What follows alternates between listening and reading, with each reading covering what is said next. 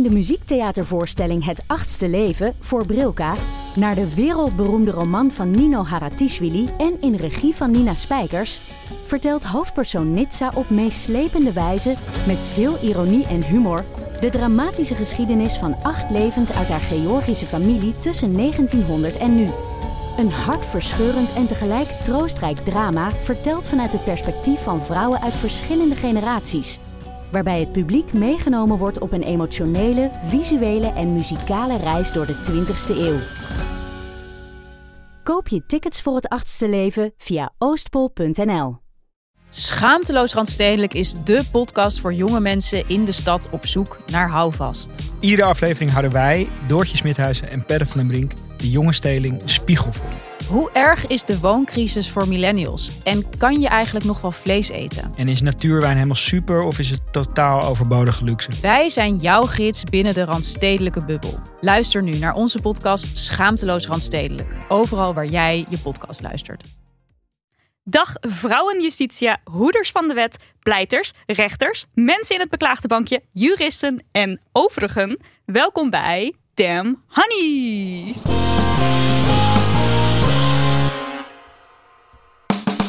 De podcast over shit waar je als vrouw van deze tijd mee moet dealen. Mijn naam is Nydia. En ik ben Marie Lotte. En dit is aflevering zesennegentig, deel A. En vandaag duiken we de wereld van het recht in. En dat doen we met een jurist, werkzaam bij Bureau Clara Wichmann in de Vrouwenrechtswinkel in Amsterdam. Welkom, Rajae Azaroual. Dankjewel. Welkom. Hallo. Leuk dat je er bent. Uh, we beginnen. We gaan zo meteen helemaal het recht in. En nou ja, we hebben net al allemaal interessante gesprekken gehad voordat de microfoon aanging. En het wordt denk ik heel erg leuk en interessant. En ik ga veel leren. Want ik vind het recht altijd iets heel engs en niet toegankelijk. Maar ik denk dat we voor elkaar krijgen om dat wel toegankelijk te maken vandaag. Maar we beginnen met de Femimist. Yes. Marilotje, ja. Hoe ging jij onlangs de Femimist in? Nou, onze technica Luca. We kennen haar allemaal, maar voor de mensen die haar niet kennen. Uh, zij, uh, Luca was onze technica tijdens onze uh, podcastshow in het voorjaar. Hij was onze steun en toeverlaat. En uh, we hebben af en toe nog appcontact natuurlijk. Want hè, als je als familie leeft ongeveer twee maanden lang, dan uh, ben je voor eeuwig in elkaars hart. Anyway, we waren aan het appen met z'n drieën. En uh, Luca liet ons weten dat ze uh, verliefd is.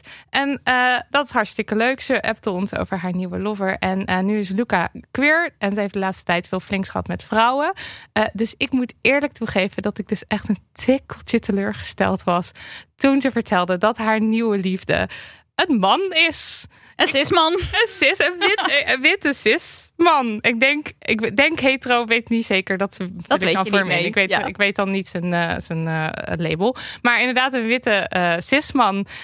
Um, ja, dat slaat natuurlijk helemaal nergens op. Iedereen moet gewoon lekker verliefd worden uh, op wie die wil. Um, maar toch vond ik het ook leuk om erachter te komen dat ze zelf ook een pietsie teleurgesteld was in zichzelf. Maar ze is wel helemaal tot over de oren. Ja. Dat is heel erg lief en leuk allemaal. Dat is echt allemaal heel erg leuk. En uh, ik gun het je van harte, Luca. Love you. Uh, toch jammer van die man. En jij? Ik ben heel blij voor je, Luca. ik, uh, nou, ik ging naar de kleermaker. Want ik had al best wel lang een uh, jurk in mijn kast hangen die te lang was. Dus ik daarheen. En ik ben een enorme uh, people pleaser. En vooral als het aankomt op dingen waar ik niet zoveel verstand van heb. Want dan denk ik, oh, ik weet niks. Nou, toen moest ik me daar omkleden en die jurk heeft ingewikkelde bandjes. En toen ging ik dus al heel erg haasten. Want ik dacht, als ik nu niet haast, dan kost het tijd. En dat is vervelend voor die man. Dat ging ik eigenlijk al invullen voor hem. En dat was gedoe, want het was warm en al die bandjes. En helemaal over het hoofd. Dus dat sloeg eigenlijk al nergens op. En was ik mezelf eigenlijk aan het wegcijferen. En toen ging die man zo spelden met tot waar het dan moest. En toen zei ik, ja, is goed. ik, maar ik keek niet eens of ik het ermee eens was.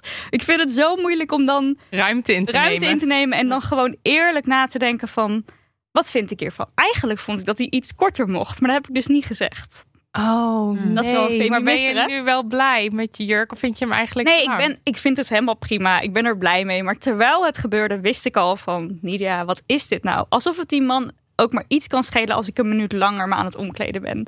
Het maakt niet uit. En als ik zeg, oh, mag die misschien toch nog iets korter? Dan denkt hij, tuurlijk, want dan kan ik maken zoals jij het wil. Ja, toch? Het is en dan niet kan ik goede service leveren, waardoor je nog een keer raar terugkomt. Het is gewoon, het zit zo in mij en dat moet stoppen. Maar ja, jij durft nu waarschijnlijk niet meer terug. Jawel, want het was een super fijne ervaring. En het, het was snel klaar. En het was hartstikke mooi gedaan. En er was niks aan de hand. Het was gewoon helemaal top. Behalve dan dat ik me niet had uitgesproken. Ik had op zijn minst kunnen zeggen, hmm, wat denk jij ervan als ik hem iets... Zeg maar, ik, het, ik had ja. niet eens hoeven zeggen, hij moet korter of zo. Maar ik had in ieder geval kunnen vragen van, oh, en misschien iets korter. Dat had al iets kunnen doen, maar die tijd niet. Zet. Niks. Zet. Raja. Ja, nou, dat voorbeeld is ook herkenbaar voor mij. Oh, um, fijn. Ja, ook haasten of zo, bij de kassa met inpak mm. of zo. Dan denk ik altijd, oh, mensen moeten altijd wachten op mij. En uh, dan ga ik altijd haasten. Dus uh, ja, dat herken ik sowieso. En uh, afgelopen week hadden we het over een uh, zesurige werkweek. Het ging over uh, ja, de verdeling tussen zorg en werk. En ik zat heel erg in mijn hoofd van, oh ja, dat zal wel chill zijn. Want ik heb zelf ook een uh, dochtertje van vijftien maanden met, me, met mijn partner. En uh, overigens heeft mijn partner ouderschapsverlof en ik juist niet. Maar ik dacht vooral vanuit mezelf en vanuit mijn moederrol. Dus ik zat heel erg in die genderrollen. Van ja, uh, dat zou echt heel chill zijn voor een moeder... die dan uh, ja, dus meer zorgtaken op zich neemt. Ja, uiteraard, terwijl, natuurlijk, want dat hoort. Terwijl dat juist uh, voor iedereen zou moeten. Gewoon voor alle mensen. En ook als je geen kinderen hebt... vind ik eigenlijk dat je een zesurige werkdag zou ja. moeten hebben. Ja, ik ben daar helemaal, helemaal voor. Mee. Iedereen moet gewoon ietsje minder werken en ietsje ja. meer leven. Ja, echt een uh, betere balans uh, in uh, werken en uh, inderdaad je leven. Ja, leven. Zeker. Ja. Tijd voor post. Tijd voor post. post. We maken zelfs elkaar zin al. Ach. Tijd voor post. Van Marleen is de post. En uh, de post gaat zo. Hallo, ik ben single en ik heb geen kinderwens. Of zoals Britt Dekker zegt, mijn enige wens is dat ze niet naast me zitten in het vliegtuig. Ik heb ook last van een spastische darm, waardoor mijn buik vaak opzet. Jullie voelen hem al aankomen. Ik krijg regelmatig de vraag hoe ver ik al ben. Nu ik erover nadenk, zijn het trouwens enkel vrouwen die het me vragen. Puntje, puntje, puntje. De eerste twee keer dat ik de vraag kreeg, was ik overdonderd. Nu heb ik gekozen voor een hardere aanpak. Tegen de tijd dat mijn buik zo opgezet is, heb ik waarschijnlijk al een week niet gepoept, dus is mijn stemming ook niet geweldig. Nou komt er een voorbeeld van een gesprekje. Uh, nee hoor, reageer ik dan. Ik ben gewoon dik. Nou, zo dik ben je niet, is het antwoord dan. Waarop ik zeg, schijnbaar dik genoeg dat jij denkt dat ik zwanger ben. Vaak wordt het ongemakkelijk voor de ander en stopt het dan. Er zijn vrouwen in mijn omgeving bij wie zwanger worden en blijven lastig was. Hoe vreselijk zou het zijn als iemand dat tegen hen zou zeggen? Het is trouwens zeker niet mijn bedoeling om te vetshamen. Mocht dit wel zo zijn, hoor ik het graag. Degene met wie ik erover sprak vond het gebruik van het woord dik prima. Maar ik snap dat dat niet voor iedereen geldt. Sowieso bemoeien mensen zich te veel met anderen. En ik had Marleen heel eventjes gemaild. En uh, ze mailde terug uh, met een kleine aanvulling, namelijk deze. Inmiddels zijn er nog talloze interacties gebeurd. Helaas heb ik nog niet geleerd om altijd juist te antwoorden. Ook omdat het me soms nog verrast. En ze stelt natuurlijk niet echt helemaal een vraag hier. Het is meer een soort overpeinzing van... Uh, ja, je krijgt al deze vragen over, weet ik veel, hoe je eruit ziet. Of best wel privé kwesties. En wat doe je daar dan mee? Ja. En vooral over zwangerschap. Daar zouden mensen echt over moeten ophouden om daar zomaar vragen over te stellen. Vooral als het mensen zijn die niet super dichtbij staan. Mm-hmm. Dus dat ik aan mijn beste vriendin vraag... hey, zou jij misschien kinderen willen? Of wil je misschien nog een kindje? Dat zou, dat zou in principe kunnen, hè? Als je daar de juiste relatie voor hebt. Mm-hmm. En het is het juiste moment. En het is niet een moment waarop allerlei andere mensen eromheen staan. Dan kan je natuurlijk prima zo'n gesprek hebben. En dan zou ik het zelf ook niet vervelend vinden als iemand het vraagt. Maar ik heb ook wel eens gehad dat er gewoon een collega... midden op de kantoorvloer vroeg aan mij... wil jij eigenlijk kinderen? En dat ik echt dacht... hij overviel mij echt met die vraag. Ik dacht, wat ga ik nou weer zeggen? Laat staan als iemand zegt, ben je zwanger? En dan ben je niet zwanger. Misschien wil je wel zwanger zijn. Mm-hmm. Misschien lukt het niet om zwanger te worden of zwanger te blijven. Er zijn zoveel redenen waarom dit gewoon echt niet een goede vraag is om te stellen aan mensen. Maar ook, want jij zegt vooral als het gaat over zwangerschap of iets dergelijks. Ja, dat vind ik ook. Maar ook de, de vraag stellen, ben je, hey, ben je zwanger? Want je ziet er zwanger uit. Is gewoon, ik, ik heb het gevoel dat, bij ieder, dat iedereen wel snapt dat daar gevoeligheden bij liggen. Want dat betekent dat je uitgemaakt wordt voor dik als je niet zwanger bent. En dik is slecht in, in deze de maatschappij. Ja. Ik bedoel, dik is niet slecht, want daar strijden we natuurlijk tegen. Maar het is altijd, het is, je bent of zwanger of je bent dik. En het, is, het zijn twee hele gevoelige dingen eigenlijk. Ja. Vind ik zo weird, want uh, jij, zegt, jij zegt, je kan in een gesprek met mensen bij wie je dichtbij staat wel de vraag stellen, hey, wil je, je eigenlijk kinderen? kinderen? Dat is iets heel ja. anders dan... hey, ben je, ben je zwanger? zwanger? Ja, eens. Dat, daar kan ik. Maar zelfs dat vind ik dus al dat je daarmee moet opletten. Om dat ja, ja, ik ook. Vragen. Want je weet ja. gewoon niet wat iemands verhaal is. Nee, precies. Ja, eens. Uh, ook inderdaad met hele dichte uh, vriendschappen... laat ik eigenlijk altijd het initiatief bij de ander. Dus als, ja, ja. Uh, als het daarover gaat of zo... dan Dan uh, heb ik het daar wel over hoor. Dan uh, ben ik daar wel open over. In, in, natuurlijk bij mijn vrienden. Uh, op de werkvloer vind ik al een ander verhaal. Want dat is werk. Maar um, zelfs dan. Hè, van heb je een kinderwens? Ja, misschien zijn mensen al heel lang aan het proberen. En lukt het niet. En ook hè, binnen vriendschappen kan het zo zijn. Dat je dat liever even. Vooral in het begin misschien voor je wil houden. Ja. Um, ja, ik heb ook wel eens meegemaakt. Dat, dat ik dacht dat iemand zwanger was. Een tante van mij. En die was eigenlijk best wel heel... overduidelijk zwanger. Maar alsnog durfde ik het haar niet te vragen. En heb ik toen aan een andere tante gevraagd van... hey, is ze zwanger? Ja, vijf maanden al. En toen dacht ik, oh, dan kan ik gefeliciteerd zijn. Ja, want ik ja. wilde dus niet zo'n ja, ja. flater slaan... Uh, dat ik dan uh, te horen krijg... nee, ik ben uh, niet zwanger. Ja. En dan dus iets anders. Um, en voor de rest, als we het hebben over werk... Hè, en meer, dan kijk ik meer vanuit een juridische bril ernaar. Um, als je leidinggevende bijvoorbeeld dit soort vragen gaat stellen... ja, dat, dat kan leiden tot... gevolgen uh, binnen je contract of uh, arbeidsrelatie. Heel vaak bij de werving en selectie. Dus als mensen worden aangenomen... Hè, wordt soms nog de vraag gesteld aan vrouwen. Heb mm-hmm. je een kinderwens? Aan mannen wordt die vraag niet gesteld. Mm-hmm. Um, en dat is dan met inderdaad in gedachten waar ik het net over had... dat vrouwen dan uh, vaker de zorg hebben voor. Dus we willen dan weten hoe je dat allemaal gaat passen en meten met je werk. Want er wordt eigenlijk van je verwacht dat je gewoon... alleen maar een professional bent en niet alle andere dingen eromheen. Um, dus ja, die vraag zelf is niet per se verboden. Maar als die vraag wordt gesteld met de bedoeling om iemand dan af te wijzen... als iemand dus uh, bevestigend antwoordt van... hé, hey, ik heb een kinderwens. Met andere woorden, ik, uh, het kan zomaar zijn dat ik binnen, binnen nu en een uh, korte periode in verwachting ben. En dat heeft natuurlijk gevolgen, want dan is iemand tijdelijk even eruit... Ja. vanwege het verlof. Uh, dus de werkgever kijkt er dan op die manier naar...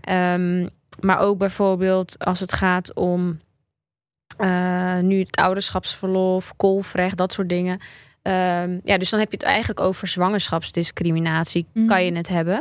Dus ook om die reden, hè, pas op met wat je, met je, met wat je vraagt. Gewoon juridisch gezien, ja. maar uh, we hebben het nu vooral volgens mij ook over privé situaties mm. gehad, maar ook op werk. Uh, is dat iets om uh, rekening mee te houden. En stel je bent, dit gaat eigenlijk helemaal niet meer hierover, maar dat maakt niet uit. Stel je bent zwanger tijdens een sollicitatie, dan hoef je dat dus ook niet te zeggen. Nee, je, je bent uh, pas verplicht het te zeggen. Uh, even uit mijn hoofd, uh, zes weken voordat je met verlof gaat. En dat is meer omdat het even handig is. Dat mensen dan weten dat je met verlof gaat en dat ja. ze kunnen regelen. He, sowieso moet er dan een uitkering worden aangevraagd uh, bij het U W V. Uh, dan krijg je dus doorbetaald... tijdens je verlof. En het is natuurlijk handig als er dan ja, vervanging is... Uh, ja, voor de periode praktisch. Dat je weg bent. Ja. Ja, maar je mag dus gewoon jokken. Oh, wat heerlijk. uh, maar het is dus even... Uh, zowel in zeg maar juridische of professionele context... als in privé context. En je staat niet heel dicht bij iemand... en de situatie sla- slaat nergens op om daarover te vragen. Doe het gewoon niet. Nee, maar wat mm. zou je reageren als iemand het tegen je zou zeggen? Ja, oh ja, yeah. ja ik, ik ga dus wel lekker eigenlijk op dat zij zegt... Uh, ik ben gewoon dik. En, en ik weet dat het gebruikt wordt hier om te shockeren. Yeah. Maar ik heb ook zoiets van... ja, pak dat woord dik maar terug. Mm-hmm.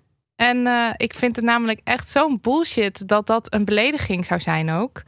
Um, en vervelend dat dat zo is in de wereld waarin we leven. Mm-hmm. Dus ja, choqueer maar, zeg maar gewoon dik. En ik, ja, zij vraagt ook... Uh, Um, het is niet mijn bedoeling om te vetshamen. Is dit vetshaming uh, een beetje? Ja, weet, weet ik niet. Vind jij bijvoorbeeld vetshaming als je zegt... Uh, nee, ik ben gewoon dik? Uh, in principe nee, want het woord dik heeft geen negatieve connotatie. Op het moment dat je hem eigenlijk inzet om, om iemand te shockeren... dan kan je je afvragen, dan zit je... Dit is heel gecompliceerd, maar dan zit je dus wel de negatieve lading te gebruiken... Toch? Snappen jullie wat ik bedoel? Ja, als, nee, als we ja. met z'n allen er heel positief of gewoon neutraal op zouden reageren op het woord dik, dan zou het ook niet een shock zijn en dan zou het ook niet een soort burn zijn waardoor iemand, uh, wat zei ze, af uh, uh, wordt het, gemak, uh, het gesprek Och. ongemakkelijk. Dat ja. zou dus niet gebeuren op het moment dat het een neutraal woord zou zijn. Dus daarom, mm-hmm. maar ja, het is ook je eigen lijf. Dus ja. je mag erover zeggen wat je ja. wil. En het is een beetje, want ik zat zo na te denken... zou ik, zou ik zeggen, uh, nee, ik ben gewoon dik? Weet ik niet, omdat ik uh, het woord dik toch altijd een beetje lastig vind. Want er zijn uh, mensen die ik heel hoog heb zitten... die dikker zijn dan ik, waarvan ik vind dat ze meer recht hebben... om dat woord terug te pakken dan ikzelf. Mm-hmm. Dus dat is, ik heb het gevoel dat dat ook een soort van privé, persoonlijk... kijk maar eventjes wat voor label je op jezelf plakt. Ook het woord dik is gewoon een beetje afhankelijk van... hoe je jezelf ziet en voelt en zo, denk ik. Ja. Um, maar uh, ja. Jij, ja, ja, ja, jij kan ook, je kan ook, sorry, dat was altijd een, um, een klassieker bij uh, alle, altijd als we in de kerstspecials uh, antwoord geven op, uh, in de kerstspecials, dan stellen mensen altijd vragen, die sturen ze in en uh, dat zijn dan meestal, gaat het over um, uh, vervelende situaties die tijdens uh, de feestdagen gebeuren, zoals, weet ik veel, je oom maakt een vervelende opmerking of zo. En de classic is eigenlijk altijd mensen laten herhalen wat ze zeggen. Sorry, wat zei je? En als iemand dan nog een keer zegt, ben je, op het moment dat je nog een keer uit moet spreken, ben je zwanger? Dan voelt het toch al raar? Weet ik niet bij deze specifiek. Nee? Omdat de vraagsteller hem waarschijnlijk oprecht vraagt. En niet als een kwetsende belediging vraagt. Terwijl wat jij bedoelt is als een oom een ongepaste of racistisch, seksistische opmerking hmm. maakt. Dan weet je allebei van dit was niet oké. Okay. Maar deze vraag stellen mensen uit een soort, oh, dat kan ik gewoon vragen aan jou. Ja, dus wat dan ik kan dus je denk ik eerder vind. Dan kan je beter misschien vragen, hoezo vraag je dat? Ja. Dat iemand het moet uitleggen. Dan dat je gaat zeggen, wat zeg je? Want ik denk dat iemand dan gewoon zegt, ben je zwanger? Ja, heb je hem niet goed verstaan? Ja, ja precies. Ja. Ja. En dan krijst die het over de kantoortuin. Zodat iedereen mee kan uh, luisteren. Ja. Ja, als het gaat om, om je eigen lichaam, ja, noem het zoals jij wil, zou ik zeggen. En uh, ja, ik heb het gevoel ook inderdaad dat je het Uh, dat je het oomt of zo. Dus als je dan zegt van Uh, ja, ik ben dik. En? Ja, ja precies. Wat dat, je hem terug? Ja. Ja. Wat dan nog? Ja. Dat vind ik best sterk hoor, als je dat doet. Eens. Ja. Ik weet dat het hartstikke heet is, maar ik ga de temperatuur toch nog wat opvoeren met onze hotte sponsor Storytel. Storytel is de digitale streaming service voor luisterboeken en e-books. Je vindt duizenden verhalen in één app. En samen met Linda Meijden maakten ze voor deze zomer een tweede seizoen van Oorgasme. Oorgasme, Oorgasme. Na het succes van vorig jaar is er nu opnieuw een spannende erotische luisterserie over echte mensen en echte seks. Ga je nu elk woord zo acht jonge, talentvolle auteurs. Waaronder een aantal bekenden van de podcast. Zoals uh, Milou Delen, uh, Mostef Feili zag ik erbij staan. Mm-hmm. Daan Borrel. Die schreven maar liefst twintig erotische luisterverhalen voor deze Storytel Original. original. En Joy De Lima, die leest ze met zwoele stem voor. En kunnen ze jou ook al voor vragen, geloof ik. Joy De Lima. Zwoele stemmetjes. Uh, Joy De Lima schreef zelf ook een verhaal. Want ik ging dus even rondneuzen op die app en ik klikte haar verhaal aan. En ik kan nu met zekerheid zeggen dat ze niet alleen sterke beschouwende columns over seks kan schrijven, zoals ze dat doet voor de Volkskrant. Uh, Volkskrant magazine trouwens. Maar uh, ze kan ook heel goed uh, hele geile verhalen nou, vertellen. Zin in. Uh, ik heb ook een verhaal gelezen. Want je kan, dus, je kan dus ook lezen in de app trouwens. Dat is ook handig ja. voor de mensen om te weten. Ik las het verhaal van Tatjana Almuli. Uh, en uh, ja... Zij schrijft gewoon zo heerlijk. Ja, over het leven. Ja, gewoon zo vol intens leven. Ik waande me helemaal op een bruiloftsfeest waar ze op schre- over schrijft. En eh, ik zat helemaal midden in de hotte scènes. Het was geweldig. Kan niet wachten op meer. Uh, Orgasme seizoen twee dus. Exclusief te beluisteren bij Storytel. En speciaal voor Damn Honey luisteraars kan dat dertig dagen gratis. Via story.tel slash damnhoney. Hot honey.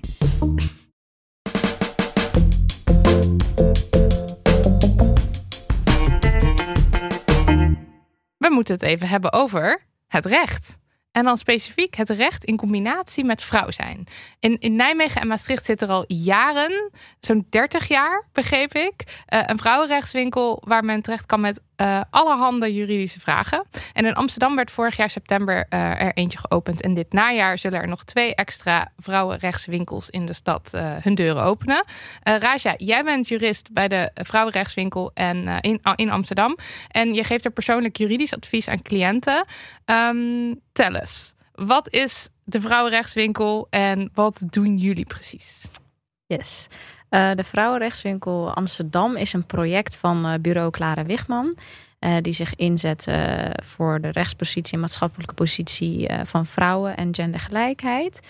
En uh, het is ook een project dus van uh, de Amsterdam Law Hub. Uh, wat uh, onderdeel is van de Universiteit van Amsterdam. En het wordt gesubsidieerd door de gemeente van Amsterdam. En de Vrouwenrechtswinkel Amsterdam uh, heb, heeft uh, bestaan in de jaren tachtig. Uh, is die weer gesloten in Amsterdam. Mm.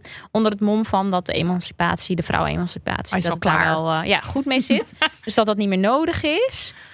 Uh, maar ja, dat uh, blijkt toch niet zo. Want we krijgen veel vragen. En uh, we zijn uh, vorig jaar september geopend... Um, met het idee... Uh, nou, als we kijken naar de positie van vrouwen in de maatschappij... Hè, de loonkloof, zwangerschapsdiscriminatie... vrouwen hebben vaker te maken met seksueel geweld... met huiselijk geweld, met seksuele intimidatie. Uh, de uh, werk, zorg- en werktaken zijn anders verdeeld... Dus dat zijn allemaal redenen waardoor, uh, nou dat weten we allemaal natuurlijk, uh, waardoor de positie van de vrouwen um, ja, een, een achtergesteld is ten opzichte van, de, van die van de man. Um, maar als we het hebben over ja, toegang tot het recht, uh, het recht zelf is voor iedereen gelijk. Alleen die toegang tot het recht, dat is het niet. En dat heeft dus te maken met wat je positie is en vooral wat je sociaal-economische status onder andere is. He, um, we willen op een laagdrempelige manier juridisch, gratis juridisch advies geven. Zelf geef ik persoonlijk geen juridisch advies, maar kijk ik de adviezen na van de rechtenstudenten die dus uh, in duo's uh, de intakes doen van de ja, vooral vrouwelijke cliënten uh, die vragen hebben over uh, zaken waar ik het net over had, maar ook niet altijd zaken die per se aan gender raken. Mm. Uh, maar we proberen op deze manier wel op een laagdrempelige manier uh, juridisch advies te geven. Um, we zitten in een ontmoetingscentrum. Uh, het ontmoetingscentrum aan de Bos en Lommerweg is echt voor alleen vrouwen. Uh, in de andere locatie zullen we waarschijnlijk uh, ergens komen waar ook uh, ja, alle mensen l- kunnen komen.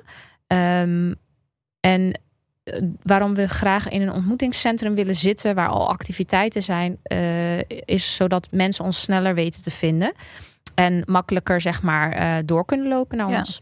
Want dit is natuurlijk ook wat betreft die toegankelijkheid van het recht.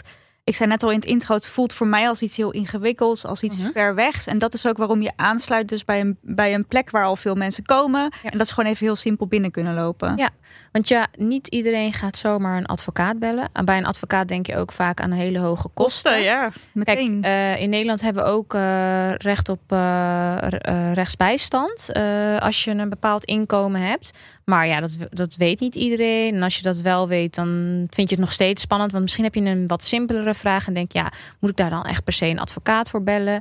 Het feit ook dat je gaat bellen is vaak ook uh, al een drempel voor iemand. Hè? En als mensen gewoon al daar zijn in dat ontmo- op die ontmoetingsplek, dan is het makkelijker voor ze om door te lopen. Ja, of om ja. doorverwezen te worden. We hebben ook hele warme contacten met de vrouwenorganisaties in Amsterdam en samenwerkingen met advocatenkantoren, vooral uit de sociale advocatuur in Amsterdam. Um, dus op die manier proberen we het echt heel laagdrempelig te houden. Want je hebt natuurlijk ook andere loketten, uh, maar daar moet je ook echt een afspraak voor maken. Bij ons kan je ook gewoon dus binnenlopen. Mm. Je mag een afspraak maken, je mag, maar je kan ook gewoon binnenlopen ja. als je wil. En dan, het is dus, je, je gaat misschien naar dat ontmoetingscentrum om een activiteit te doen wat ja. helemaal niks hiermee te maken heeft. Je ziet dat er een uh, vrouwenrecht uh, uh, loket is en ja. je denkt, oh, hier, ik heb een vraag hierover. Ik loop gewoon even naar binnen. En dan kan je ook meteen terecht? Ja, afhankelijk van hoe druk het is. Uh, soms hebben we dat je even moet wachten. Uh, maar het kan ook zo zijn dat het vol zit en dat we dan zeggen, Uh, zou je dan de volgende, het volgende spreekuur uh, langs kunnen komen. En dan kunnen we ook een afspraakkaart meegeven. Uh, maar er zit soms ook spoed achter of zo. Dus dan kijken we gewoon hoe we dat kunnen passen en inplannen, zeg maar. Uh, maar in principe zou je gewoon op dat moment op inloop kunnen komen. Uh, het kan zijn dat ze dan even in gesprek zijn. Want we hebben dan meestal vijf uh, studenten die daar Uh, Ja, aan het werk zijn. Hmm. Tijdens het spreekuur. Hoe gaat het dan in zijn werk? Want nou, je hebt een vraag, je gaat erheen. Ja. En dan? What's next? Nou, dan uh, ga je dus, uh, dan kom je in een uh, spreekruimte terecht en uh, met twee studenten, rechtenstudenten. En die uh, gaan dan eigenlijk uh, met jou het gesprek aan. Dat kan ook in andere talen, want samen spreken ze Uh, Ja, een stuk of zeven talen, denk ik. Dus uh, sowieso Engels, Nederlands, maar ook andere. Ik had het opgeschreven. Marokkaans, Arabisch, Spaans, Portugees, Turks en Somalisch. Ja. Nou. Ja, en er, en er komen misschien nog andere talen bij, want ze zijn aan het werk voor de twee andere locaties. Hm. Dus dat is mooi inderdaad, dat we die, uh, die talen hebben. En um, ja, dus op die manier ook gewoon uh, wat breder publiek kunnen dienen. Uh, al b- zijn de meeste gesprekken wel in het Nederlands, hoor. Maar het is altijd handig om dat ja, te hebben. Ja, al helemaal. Ja. Als het over ja, recht in een ja. andere taal... Ja, dat is niet te doen. Mm-hmm. Dan je moedertaal want, in over recht praten. Want het ja. doorsnee, weet ik veel, belastingformulier is al in het Nederlands lastig, amper te snappen. Ja. En als het niet je native taal is, hoe kom je daar doorheen? Ja, joh? ja, ja. Nee, ja, zeker. Dus, en dan um, heb je dus een gesprek, een intakegesprek eigenlijk. Uh, waar gewoon eigenlijk de vraag wordt gesteld van... Goh, uh, wat, uh, wat zou u graag willen weten? Of wa- waar heeft u, wat, wat is het probleem precies? Ja. Dus dan krijgt uh, de cliënt gewoon de mogelijkheid om uit te leggen... waar ze vragen over heeft. En waar ze, waar ze mee te maken heeft. Uh, soms nemen ze ook brieven mee. Dus dan wordt er ook naar die brieven gekeken... Ja, er worden vragen gesteld, er wordt doorgevraagd door de studenten. En er wordt uh, eigenlijk gekeken of er een soort juridische vraag is. Of dat het gewoon echt een sociaal-maatschappelijke vraag is. Mm. Want wij bij de Vrouwenrechtswinkel um, ja, beantwoorden de juridische vragen. Maar he, heb je nou bijvoorbeeld hulp bij het aanvragen van een toeslag? Uh, oh, ja. dan, oh, dat is een sociaal-maatschappelijke vraag. Ja, precies. Ja, dus dan, uh, dan wil je gewoon hulp hebben bij... Uh, ja, hoe vraag ik... Uh, kinderopvangtoeslag aan of zo. Mm-hmm. Dan uh, kan je beter bijvoorbeeld naar een buurteam te, uh, gaan. Dus dan daar hebben we dan ook contacten mee. En dan kunnen we mensen ook goed doorverwijzen. Um, maar als je nou bijvoorbeeld uh, met... Als we het weer even op dit specifiek voorbeeld... kinderopvangtoeslag, nou de toeslagenaffaire bijvoorbeeld... Ja. Als daar iets mee is gebeurd... en je hebt een brief gekregen en je wil in bezwaar... dan kunnen wij als Vrouwenrechtswinkel uh, helpen... en kijken wat de reden nou precies is dat het... Uh, dat je bijvoorbeeld geld hebt moeten terugbetalen.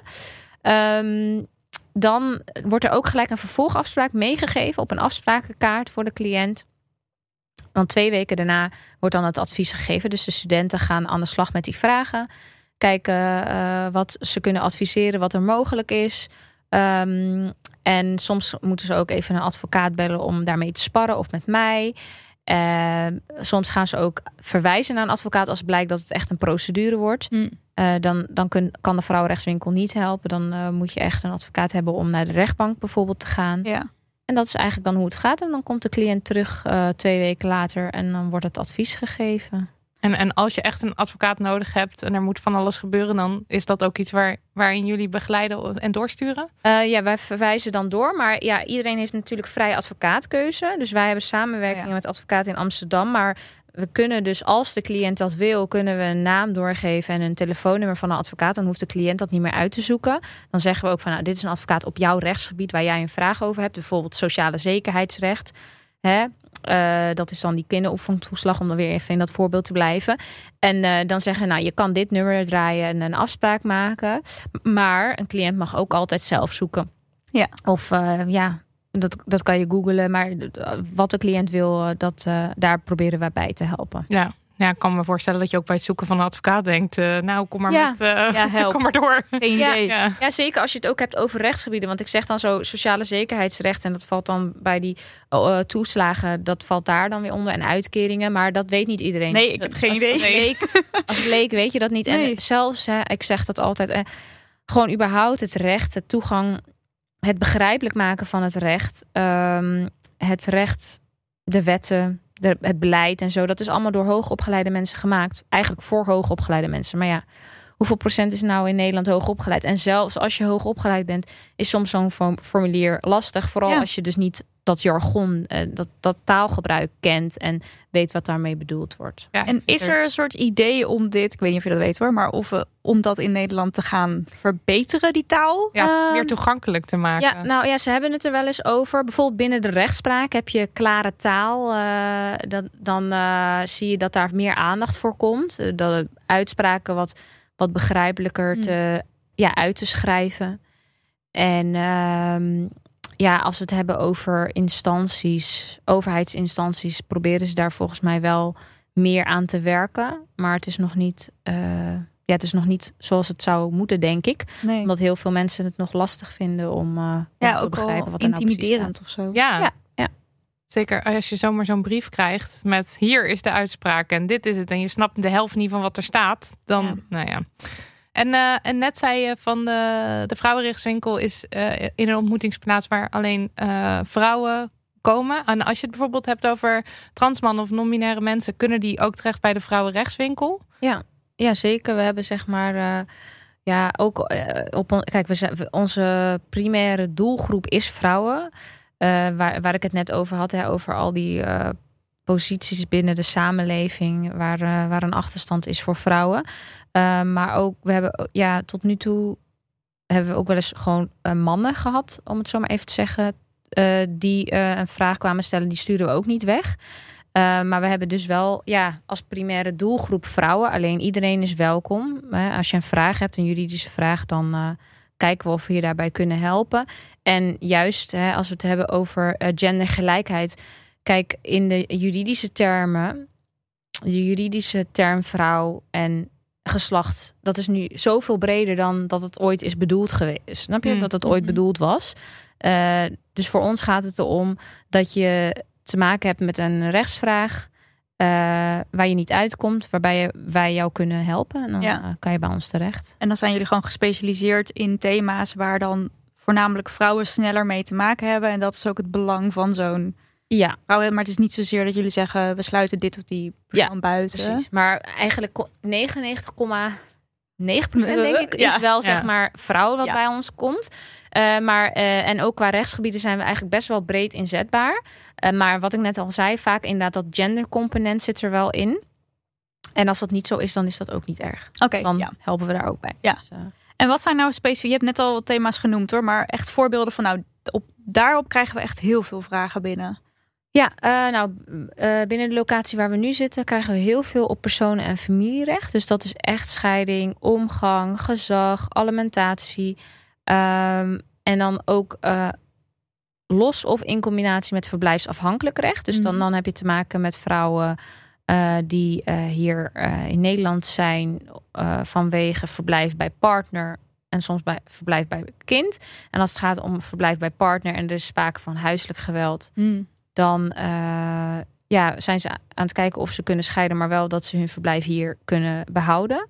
Dus dat zien we voorbij komen. En is dat dan mogelijk? Uh, ja, als je daar uh, zeg maar, nou ja, ja, in de zin van je hebt daar een aanvraag voor, mm-hmm. maar je moet dat wel kunnen bewijzen. Je moet dan aangifte doen. Er zijn wel f- dingen die je, ja, dus daar gaan we, geven wij dan ook advies over wat je dan uh, moet doen. Je moet bewijzen dat er huiselijk geweld is. Partnergeweld. Ja, ja partnergeweld, uh, huiselijk geweld, seksueel geweld. Je, uh, als jij uh, aangeeft van, uh, ik voel me niet veilig thuis bij mijn partner.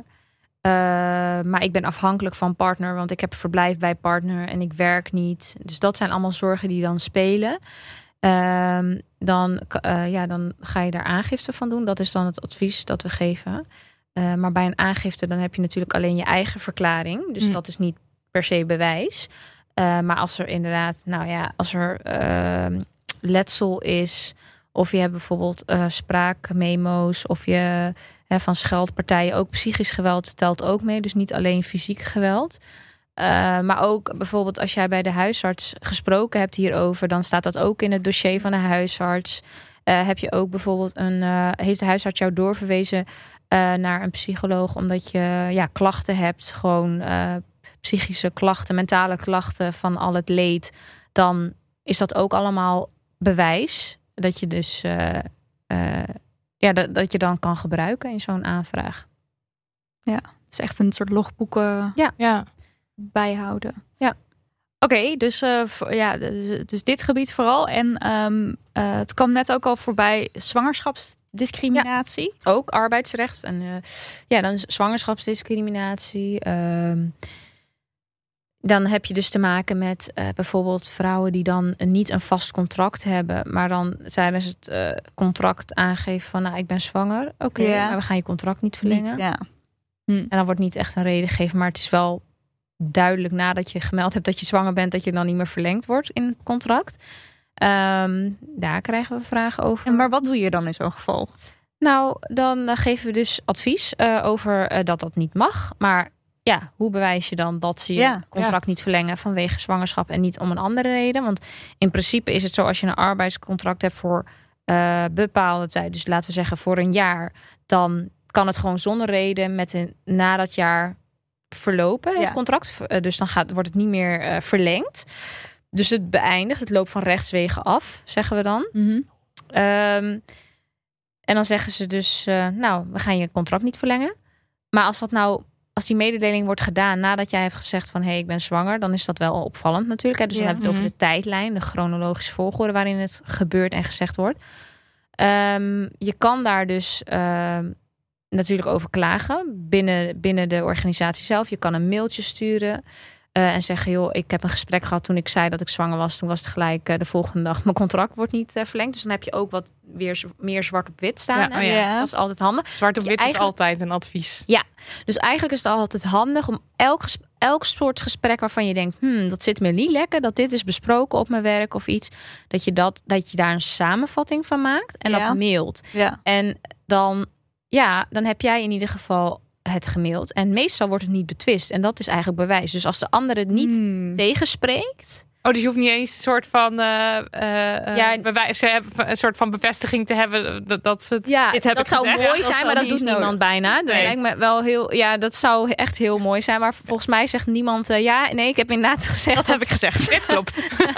Dus dat, dat, dat is heel uh, makkelijk uh, scoren in de, in de in een zaak, maar nee, het is meestal zo dat ze dat dan niet um, bevestigen. Maar als het niet betwist wordt, dus er wordt niet gezegd van uh, nee, dat heb ik niet gezegd, dan heb je al hè, iets. Uh, iets. Ja. En so- heel soms wordt dan gezegd nee, maar zo bedoelde ik het niet. En dan, en dan gaan ze zichzelf ook nog eens vast uh, praten. Dus ah. dat, dat kan ook. Uh, maar goed, het, het is een manier, het is een advies dat we geven.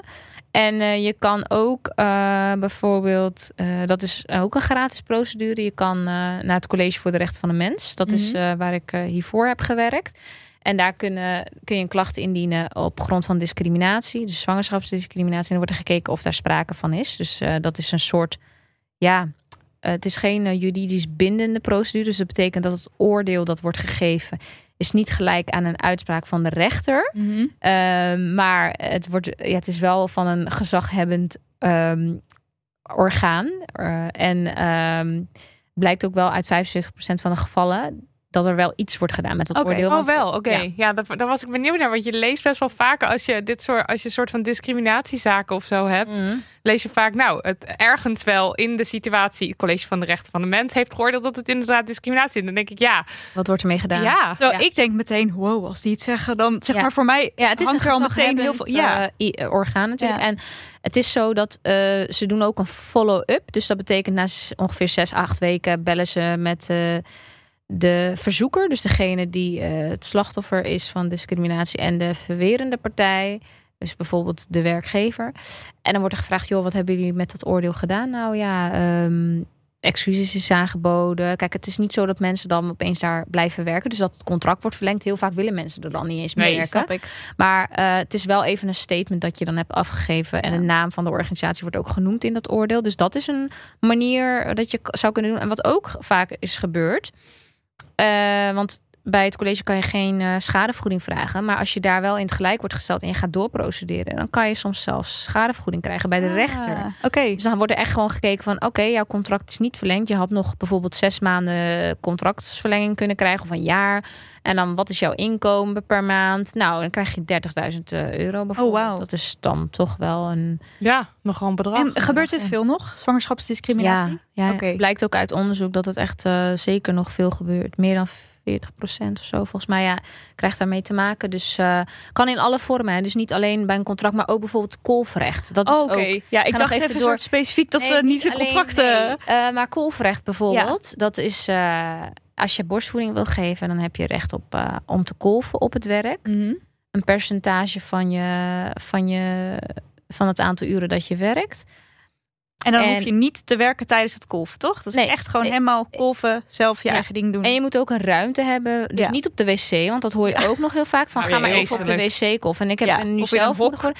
En dan denk ik, huh, hoe vies is dat? Dat ja. je, je gewoon je borstmelk, ja. wat voor een baby bedoeld is, op de wc moet gaan uh, kolven. Echt denigrerend. Mensonterend ja. is ja. het.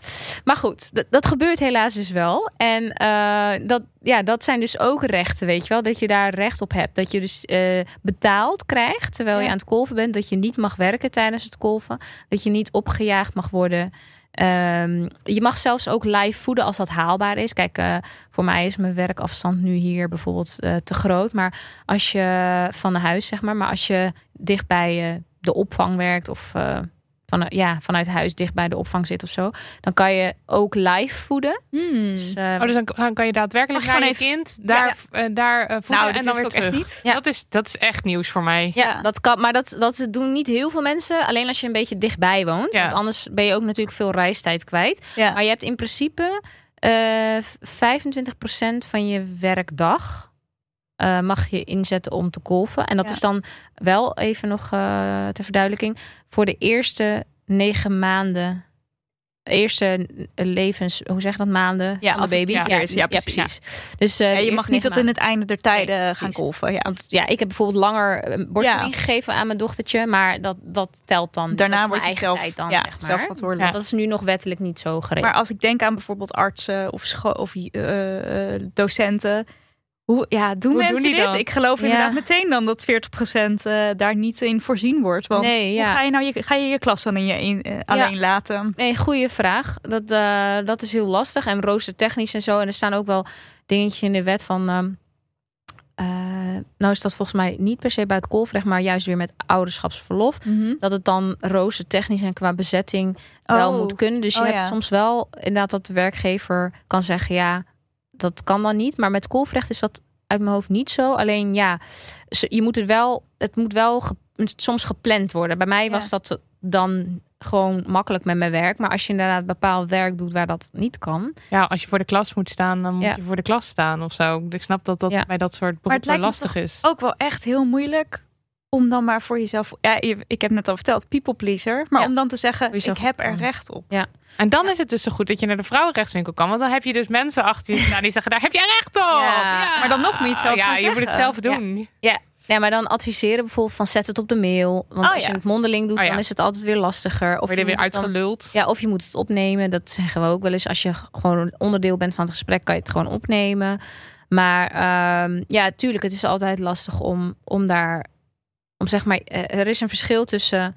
Hè, Uh, gelijk hebben, maar ook gelijk krijgen. Ja. Dus dat je dan ook echt dat, dat kan halen, je recht kan halen. Dat is moeilijk, want je bent...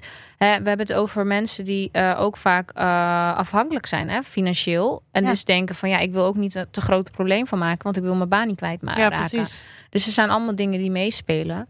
Um, en ik hoop dat het nog beter geregeld gaat worden in de toekomst. Hè, dat er bijvoorbeeld strenger... Nou, dat, dat bijvoorbeeld organisaties misschien gewoon fikse boetes moeten gaan krijgen. Ja, ik wou zeggen, daar zijn ze wel over aan het nadenken. Maar... Er staat niks, er is niet, er is, is dat nu dus niet? Nee, nu niet. Dus je wordt nu gewoon op zijn ergst op je, op je vingers getikt door de College voor de Rechten van de Mens. Of en, een schadevergoeding vanuit oh, de rechtbank. Ja, ja. Uh, maar dat, dat geef je dan aan, de, aan je uh, ex-oud-werknemer uh, is het dan vaak. Die werkt daar dan me- meestal niet meer. Uh, maar dat is niet een uh, boete, dat is... Uh... Ja, dat is dus een schadevergoeding voor, de, voor... voor dit inkomen. Ja, oh ja. ja, het inkomen dat je hebt gemist. En erfteninkomsten. Ik kan me dus ook voorstellen, want kijk, dit zijn dingen... Je, je loopt hier echt heel erg tegenaan tijdens je zwangerschap bijvoorbeeld met je werkgever. Maar dat er dus ook dat ook heel veel mensen gewoon geen idee hebben waar ze recht op hebben überhaupt. Ja. En dat je dus maar gewoon, weet ik veel... Nou ja, zoals we het nou toch hebben over zwangerschap. Dat je gewoon maar je zwangerschap, dat het allemaal maar gewoon gaat. En dat je achteraf hoort, nou ja, daar recht op. Ja, of je ja. hoort het nooit. Je hebt, ja. Ik bedoel, hoe weet je waar je recht op hebt vooraf al? Ja, nou ja, heel goed. Sterker nog, eh, nog een voorbeeld. Je hebt recht op extra pauze. Uh, nou, en ga je. Toen, toen, toen ik zwanger was, had ik dat uitgezocht. Maar ik wist het daarvoor nooit. En moet je nagaan, ik heb een juridische achtergrond. Ja.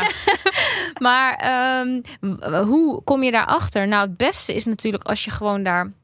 op gewezen wordt door uh, een H R-afdeling. Dat je een boekje meekrijgt van... hey, oh, leuk, je bent zwanger, gefeliciteerd. Kijk eens, dit zijn allemaal rechten die je hebt als werknemer. Ja. Ja. Weet je wel, waar daarin dat staat. En, uh, dat, dat klinkt mij in de oren alsof bedrijven dat nauwelijks doen. Sommige ja. zijn misschien heel leuk. Ja. Sommige bedrijven, ja. andere niet. ja, nee, maar het zou wel heel goed kunnen werken. Dat, uh, dus dat is een tip. Ja, een tip ja. naar de mensen toe. Naar de bedrijven ja, toe. Naar ja. de bedrijven toe.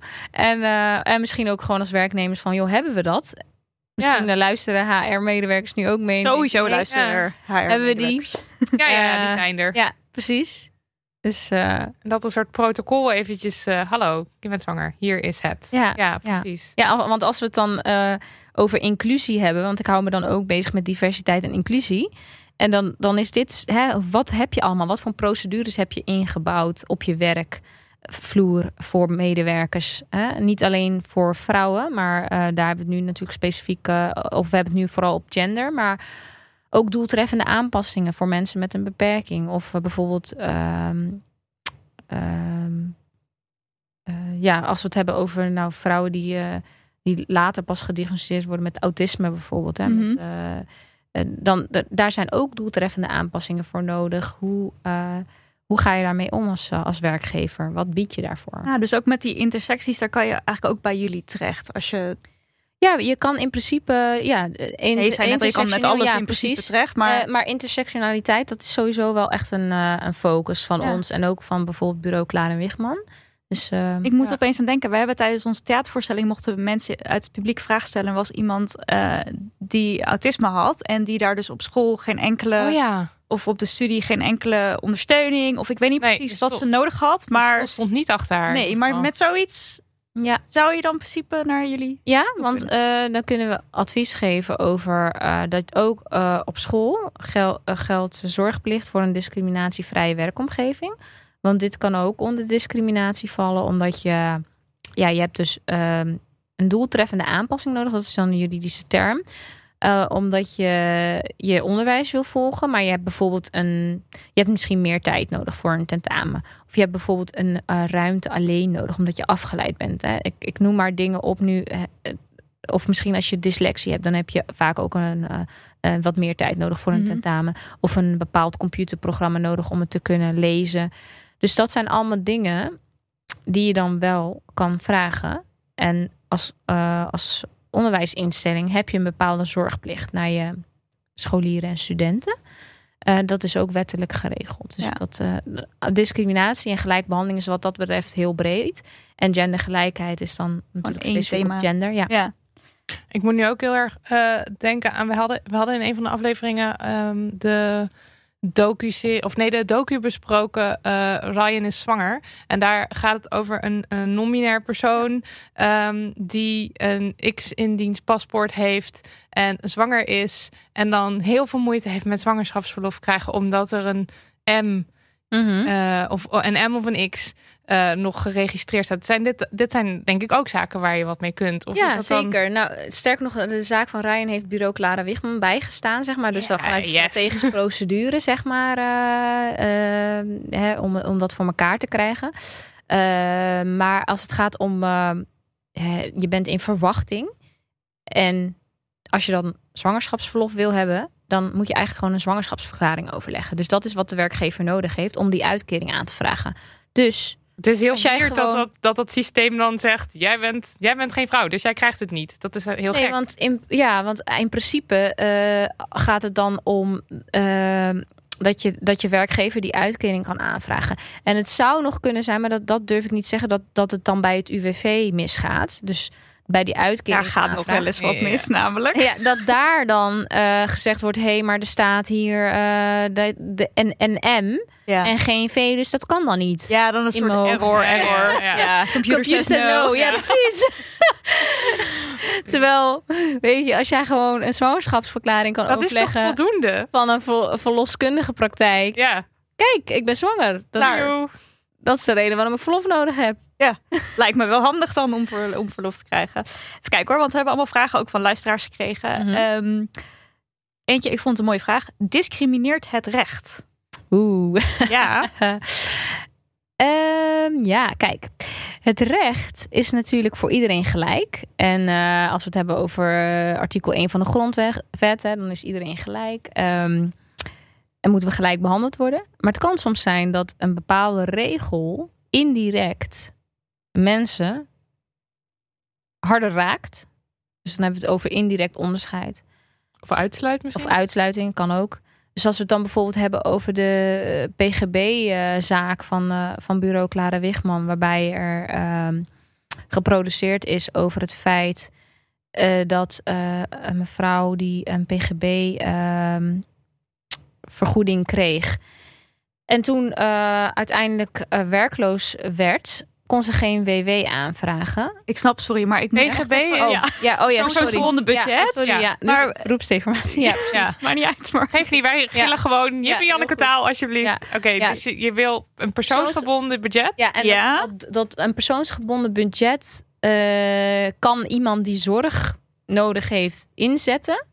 Je kan namelijk gewoon een, uh, een hoe zeg je dat? Een uh, buurtzorgteam in, inhuren. Dan krijg je gewoon in natura zorg. Mm-hmm. Maar je kan ook zeggen, ja, ik wil liever iemand zelf aannemen. Dus dan ja. moet je een soort van werkgever. Dus bijvoorbeeld een mantelzorg, uh, iemand die een anders mantelzorger ja, kan, heet. Inderdaad. Die kan je dan dus betalen. Of een vriend of whatever. Ja. Iemand die jou ja. kan helpen, kan je ja. dan betalen met dat budget. En dan heb je het ja. bijvoorbeeld over hulp bij het douchen of schoonmaken in je huis. Kan anything. Uh, anything. Ja, persoonsgebonden budget is echt uh, zorg en verpleging. Dus schoonmaakondersteuning is weer wat anders. Dat oh, ja, is wet okay. maatschappelijke ondersteuning. Maar dat is dan... Maar goed, laten we het... Maakt niet uit, ja. ja. Okay, maar.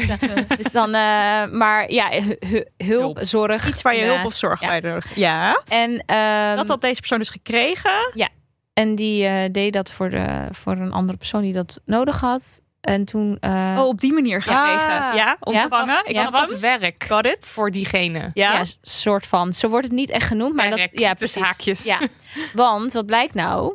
Je, je kan dus niet een uh, W W aanvragen als je niet voldoet aan het feit dat je bijvoorbeeld meer dan vier dagen werkt daarin. Ja. En um, het probleem was dat vanuit Bureau Clara Wichmann is toen ook gezegd van ja, dit raakt vrouwen vooral. Want meer dan negentig procent van de P G B-zorgverleners ja. zijn vrouwen. Ja. Ja. Dus dan raakt zo'n regel vrouwen meer dan anderen. Ja. Ja. Ondanks dat de wet zegt man en vrouw de, ja, is gelijk. De, nee, persoon of mens of whatever. Ja. Of hij, die. Maar dan bedoelen ze daarmee iedereen. Ja. Elk mens. Maar ja. Ja, dus, ja, ja, dus eh, omdat vrouwen gewoon veel van de zorgtaken doen. Ja. En dus ook mantelzorg en dat soort dingen. Ja. En dus ook dit. Oh, vrouwen werken in de opvang. Vrouwen ja. werken...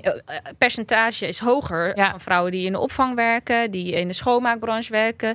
Uh, die in de zorg werken. Dus uh, zulke... regeltjes kunnen dan vrouwen harder raken indirect. Dus ja. er staat niet, hey, we gaan vrouwen nu indirect... Of, nee, uh, precies. gaan vrouwen nu discrimineren. Maar het is ondertussen ja. wel zo. En uiteindelijk is er dan uitgekomen dat deze persoon wel de W W dan mocht ontvangen? Ja, in dit specifieke geval was het zo dat, dat het niet kon... omdat het dan weer met een termijn te maken had. Uh, hoe lang je hebt gewerkt, hoeveel weken. Dus dan deed je... Uh, voldeed ze niet aan de, aan de procedurele eisen, zeg maar. Maar um, het is een zaak die nog loopt. In die zin mm. dat, uh, dat er nog een, uh, een, uh, hoe zeg je dat, een hoger beroep uh, aan zit te komen. Als ik het goed heb. Uh, maar daarvoor is het zo dat uh, nu... Al, dat is altijd zo in het recht. Bij een uitspraak is, gaat het echt om dat individuele geval. Dus er wordt dan niet gezegd dat geldt voor iedereen. Maar wat nee. wij wel adviseren nu vanuit Bureau Clara Wichmann is... als je dan uh, zonder werk komt te zitten... dien een aanvraag in bij, de, bij het U W V. Zeg dat je een beroep doet op deze uitspraak. En kijk wat ermee wordt gedaan. En ja. we proberen zelf ook te kijken bij het U W V...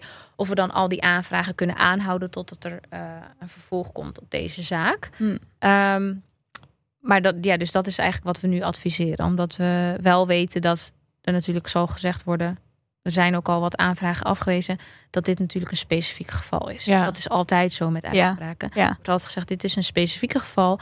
en met specifieke omstandigheden. Mm, ja, ja, een beetje ja. indekken. Maar je kan het natuurlijk wel gewoon gebruiken. Als er hier een uitspraak in is, kan dat wel ja, je kan er zeker naar verwijzen. Ja. Uh, dus uh, dat is ook wat we adviseren. Maar, ja. Ja. Ik moest bij um, uh, gelijke wet... maar toch mm, iets geldt meer voor vrouwen dan voor mannen... of Nou ja, non-binaire mensen. Ik vind het moeilijk om non-binaire mensen... die worden in de wet sowieso niet echt, toch? Nou, in de wet is het vooral hij. Ja. ja. Daar is, was trouwens ook een vraag over. Hoe, ja, hoezo ja. hebben we het in het wetboek nog steeds over hij? Nou ja, maar... kort even dat. Ja. Waarom, waarom staat ja. overal hij?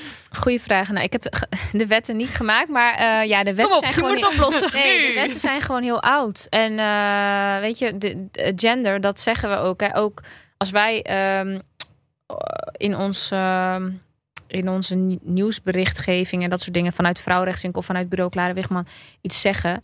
dan, uh, zeg, ja, dan hebben we het over gendergelijkheid. Soms hebben we het over vrouwen, soms hebben we het over specifiek non-binair. Maar in principe hebben we het over mensen gewoon. Hè? Mm-hmm. Uh, uh, en natuurlijk op bepaalde gevallen vrouwen... omdat dat vrouwen meer raakt.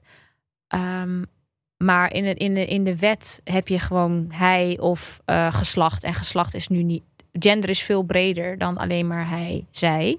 Ja. Alleen dat is dan nu nog niet zo uitgeschreven in de wet. Ja. Nee, toen de wet gemaakt werd, was, het, was de wereld nog veel binairder ja. dan ja. we het nu zouden zien. zien. Maar dat, de wet gooit niet echt mee, nog. Nog niet. Duurt ook, denk ik... Uh, is ook heel veel werk, denk ik, om dat allemaal aan te passen. En, uh... het is niet een uh, control... Uh, wat is het? Control-Z. Control-Z. Hij en dan vervangt door hij, zij, dienst of uh, whatever. Nee, dat zo makkelijk is het niet. Nee, nee zo makkelijk is het niet. Maar was misschien echt luisteren geweest. Mensen mee die ja. uh, niet kunnen fixen. Ja. Oh ja, wat ik wilde, waar ik uh, naartoe wilde. Dat um, huishoudelijk werkers... wat ook een grote groep voornamelijk vrouwen is... dat die ook weer onder een soort rare ja, ja, dat dienstregeling ja, klopt. vallen. Dat is, maar dat is ook inderdaad die P G B-zaak. Uh, ja. Valt daar, dat, uh, dat heeft daarmee te maken. Die ah. huis, dat valt onder die huishoudelijke uh, regeling. Of, uh, ja. ja, want dan kan je dus geen... Regeling je bouwt geen pensioen werkers. op en zeg ja. maar allerlei eigenlijk En die W W-uitkering dus ook inderdaad. Ja, ja. werkloosheidsuitkering. Uh, dus dat, dat, uh, dat is wat ik inderdaad ook bedoelde met die zaak. Ja. Die valt ook namelijk onder die regeling. En is, gaat men hier iets aan doen? Nou ja, dus... Uh, Want er zijn wel uitspraak. campagnes voor meer voor ja. weer een uh, awareness, heb ik het gevoel. Maar ik... Klopt. Ja, ja. De, die, uh, die uitspraak heeft dan wel wat uh, losgemaakt, hoop ik. Mm-hmm. Maar dat loopt nog allemaal. Dus, ja. Uh, mm. ja. Stay tuned ja, ja, voor deze... En als rechterlijke ontwikkelingen. Als je iemand betaalt die schoonmaakt in je huis, uh, wees je ervan bewust dat je werkgever bent ja. voor de wet. En of allerlei. Nou zwart betaalt of niet, je ja. bent werkgever en je hebt verplichtingen zoals iemand heeft uh, zes weken vakantie, v- uh, vier weken, vier weken vakantie, zes min- weken betaalde loon bij ziekte mm-hmm. en minimaal acht procent vakantiegeld. Ja, ja. klopt. En, er is nu een campagne inderdaad ook over. Zwangerschapsverlof wordt via het U W V dan geregeld, geregeld. geloof ja. ik. Ja. Maar daar heeft die persoon dus wel recht op. Ja, recht op inderdaad. Want je bent werkgever, maar uh, je, als je het zwart doet, kan je natuurlijk niet aanmelden. Kan je je niet werknemer niet aanmelden bij, de, bij het U W V, want die weten dat dan niet. Ja. Maar dan zou, dan zou je er dus zelf uh, ja. verantwoordelijk ja. voor moeten zijn. Dit, dit alleen al is denk ik zo'n... Vinden mensen die, heftig om te ja, horen, kan ik zeggen, uit de men... D M's die we kregen. Ja. Vinden, ze, oe, vinden ze niet leuk om te horen dat ze, dat dat ze, ze allerlei zijn. rechten aan hun uh, uh, huishoudelijk werkers moeten ja, maar geven. Het is gewoon volstrekt goed. logisch is dat en je dat doet. En het is gewoon ja. ook goed om te weten dat het zo is. Ik bedoel, uh, wees de, bewustzijn is de eerste stap. Ja, ja. Maar misschien is en het dan ook het. goed om... Uh, Om dat te regelen, hè? Ja. Dus ook voor, uh, in de wet. Dat, precies, uh, want blijkbaar werkt het niet op deze manier. Nee, precies, want ik, ik weet niet heel goed hoe het systeem precies in België werkt. Maar ze hebben dus blijkbaar wel... Bonnen. Een, met bonnen en zo. En ja. belastingen. Dus dat is veel aantrekkelijker voor zowel ja. degene die iemand in huis heeft werken... als degene die werkt in huis. Ja. Dus waarom zou dat hier niet kunnen, vraag ik me wel ja. af. Vind ik ook een hele goeie. Even kijken hoor, want we hadden dus nog heel veel meer vragen gekregen. Mag ik muziek melden als ik menstrueer? Ja, goede vraag. Uh, er is, in Spanje hebben ze dat sinds kort uh, dat, ze dat, uh, dat ze dat gaan uh, doen. Hè? Dat je dus uh, menstruatieverlof mag opnemen. Hier in Nederland hebben we dat nog niet op die manier geregeld. Er zijn misschien werkgevers die dat al wel aanbieden uit zichzelf. Um, maar ja, je mag je gewoon ziek melden. Dus je hoeft ook helemaal niet te zeggen... oh, ik meld me ziek omdat ik menstrueel. Maar mag je wel doen als je dat wil natuurlijk. Maar dat is aan jou. Mm-hmm. Uh, maar als je ziek bent, ben je ziek. Ja. En of dat nou vanwege je menstruatie is of omdat je... iets verkeerd vergeet of zo, weet ik ja. veel. Ja, dat, ja. ja, maar niet omdat je menstrueert. Maar dus, d- dat is het ding waar wij Precies. wel vaker over praten. Het idee is natuurlijk gewoon dat je mensen vertrouwt in hun... ik voel me niet, niet goed, ik voel me niet lekker, ik kan vandaag niet werken... of ik heb vandaag dit en dit en dit nodig. En dat het niet per se afhangt van of iemand dan menstrueert of niet... en dat je dan daar last van... maar dat gewoon alles meegenomen wordt. Als je ja. ziek bent, als je je niet lekker voelt... neem dat ook serieus en voel ook de ruimte om vrij te nemen... en gun dat ook als werkgever aan je werknemers. Ja. Als dat kan, want we hebben het hier dan ook weer over, zeg maar, beroepen als, weet ik veel, voor de klas staan, is dat natuurlijk een stuk moeilijker dan ja. bij een kantoorbaan. Om even vrij te nemen, ja. ja. Maar ik kreeg, we kregen ook een D M daarover van een uh, luisteraar dat in Spanje het blijkbaar veel gebruikelijker is om een briefje bij de dokter te halen als je verlof neemt, terwijl dat hier... Je kan bellen, je kan zeggen ik ben ziek. ziek. En hoef je niet, zeggen ze niet van, oké, okay, maar we willen het wel van je huisarts horen. En dat is in Spanje blijkbaar ofwel gebruikelijker... of zelfs gewoon hoe het hoort. Ja, oh. dat, uh... En dan was blijkbaar dus menstrueren... en daar klachten van ondervinden... was dus blijkbaar nog niet voldoende voor een arts of zo. Ja, oh. Maar het is ook weer niet ja. zo dat je dan dus elke maand... zomaar gewoon vrij krijgt of zo als je menstrueert. Maar het is wel als je dus ook echt klachten ervan... Nou, ja, precies. Dus het klonk eigenlijk gewoon als zoals we het hier in Nederland ook hebben. Je, je meldt je ziek omdat je je niet goed voelt. En nu valt menstru- vallen menstruatieklachten krijg je in er een Spanje voor van de huisarts. Ook daaronder. Ja. Ja. Maar hier in Nederland mag dat dus eigenlijk gewoon al. Ja, alleen wordt het dus geen menstruatieverlof nee, genoemd. En als jij dat wil delen met je werkgever... Maar dat, dat is, ben je niet verplicht overigens. Ja. Hè? Dus als je niet wilt delen waar je last van hebt... dan uh, hoef je dat zeker okay. niet te doen. Um, maar het wordt niet apart zeg maar als verlof genoemd of gezien. Tenzij de werkgever dat zelf uh, als beleid heeft. Ja. Oké. Okay. Wat fijn dit hoor. Heerlijk, dit juridische spreekuur. Ja. Deze vraag hadden we ook nog. Hoe kan het dat daders van huiselijk geweld... bijna nooit strafrechtelijk worden vervolgd? Oeh, ja. Ik uh, weet niet het percentage of iets uit mijn hoofd. En uh, ja, dat heeft met bewijs te maken. Als iemand niet vervolgd wordt, dan heeft dat vaak met bewijs te maken. Dus uh, ja, is, is er bewijs van het huishu- huiselijk geweld... Uh, seksueel geweld, psychisch geweld of niet? Ja. Eigenlijk hetzelfde verhaal als net. Logboek. Uh, als het er is, logboek bijhouden, bewijs ook, verzamelen. Ook, ja, en uh, ja, dus uh, ook echt gewoon foto's maken van, uh, van letsel, zoals je ja. dat hebt. Dus uh, sowieso als je aangifte doet en je hebt letsel, wordt er, worden de foto's door de politie gemaakt. Maar het, ja, dat gebeurt gewoon natuurlijk in zulke situaties dat je heel lang geen aangifte doet. Maar al heel vaak misschien uh, fysieke letsel hebt. Probeer daar foto's van te maken. Ja. Zodat je dat kan bewaren als je dat toch een keer nodig hebt. Ja, het is wel, het is wel, het is zo cru. Het is echt vreselijk dat dat moet, maar het is wel heel goed om het te doen. Ja, ja, ja het, zo is het uh, wel. Ja, helaas. Ik heb nog één vraag over de Vrouwenrechtswinkel. Want ik las dat jullie ook themaavonden organiseren mm-hmm. met andere organisaties. Ja. Hoe gaat dat? Uh...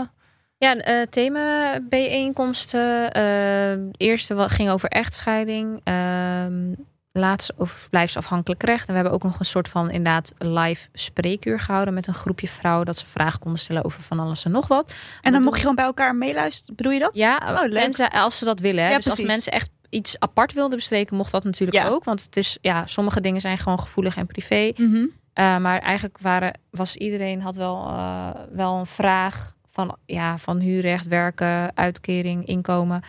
Um, van alles. En um, dan werd een vraag gesteld. En dan werd dat beantwoord door mij en een uh, advocaat. Uh, dus eigenlijk een soort live college spreekuur-achtig idee. Um, maar die bijeenkomsten, hoe, hoe worden die georganiseerd? Ja, vanuit ons de Vrouwenrechtswinkel. En dan kijken of dat bij ons op de Vrouwenrechtswinkel uh, plaatsvindt. Of in een locatie van een andere vrouwenorganisatie. We werken samen met vrouwenorganisaties die dan dus ook vrouwen uh, al over de vloer krijgen die geïnteresseerd zijn in, uh, in een bepaald thema of een vraag hebben.